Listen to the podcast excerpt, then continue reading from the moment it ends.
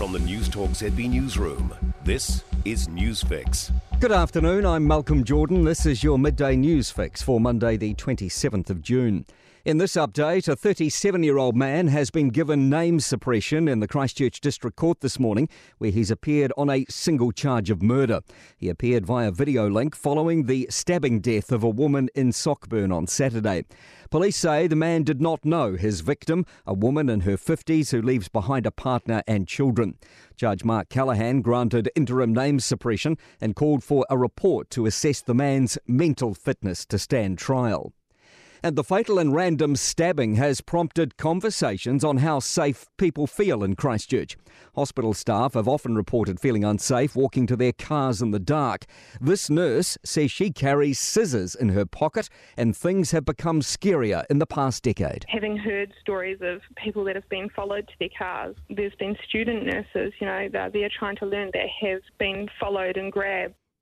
Crime is also a major topic of concern in the Canterbury town of Kaiapoi. Several investigations are underway after a man allegedly threatening members of the public was shot by police in the chest, stomach and limbs. Waimakariri MP Matt Doocey says it was only earlier this month the Goon vape shop was ram raided. I think residents would expect to see this in Auckland on the news, not in North Canterbury. And I'm acutely aware that many members of the community are feeling quite concerned Nationals Chris Luxon says Simon O'Connor's social media post celebrating the overturning of Roe v. Wade in the US had to be removed.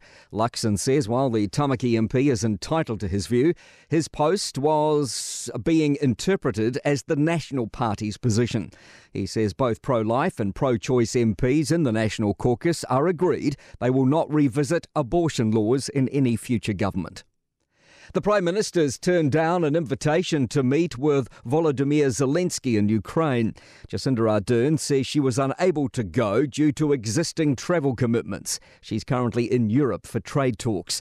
National's Foreign Affairs spokesman Gerry Brownlee says it would have been good for her to go, but he understands logistics would have been difficult. It would depend entirely on when that invitation was received. If it was received some time ago, then I would have expected it might be the right thing to do to schedule it in. Uh, but, you know, who knows exactly when that invitation invitation arrived. Concerns about the gap between the official cash rate and floating mortgage rates. Nikko Asset Management Managing Director George Carter says the average floating mortgage rate used to sit around 2% above the OCR, but he says it's currently around 4% higher. Carter says when we're talking about whether a 1% fee on KiwiSaver accounts is too much, a 2% margin on a mortgage seems pretty high, and 4% feels outrageous. New Zealand is on track for another expensive year in e scooter injury claims. ACC has already paid out more than $2 million in claims this year. To sport, Scott McLeod and Brad Mooar are expected to step up and coach the All Blacks in Saturday's first test against Ireland after head coach Ian Foster and assistant John Plumtree have tested positive for COVID.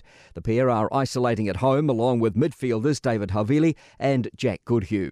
Dame Noeline Taurua has named her team of 12 to compete at the Birmingham Commonwealth Games with some notable omissions, including former captain Ameliaranne Ekenasio. Mid-courters Sam Winders, Maddie Gordon and Kimiora Poi have missed selection.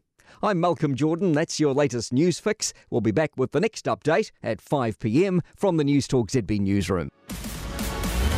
For more news, listen to Newstalk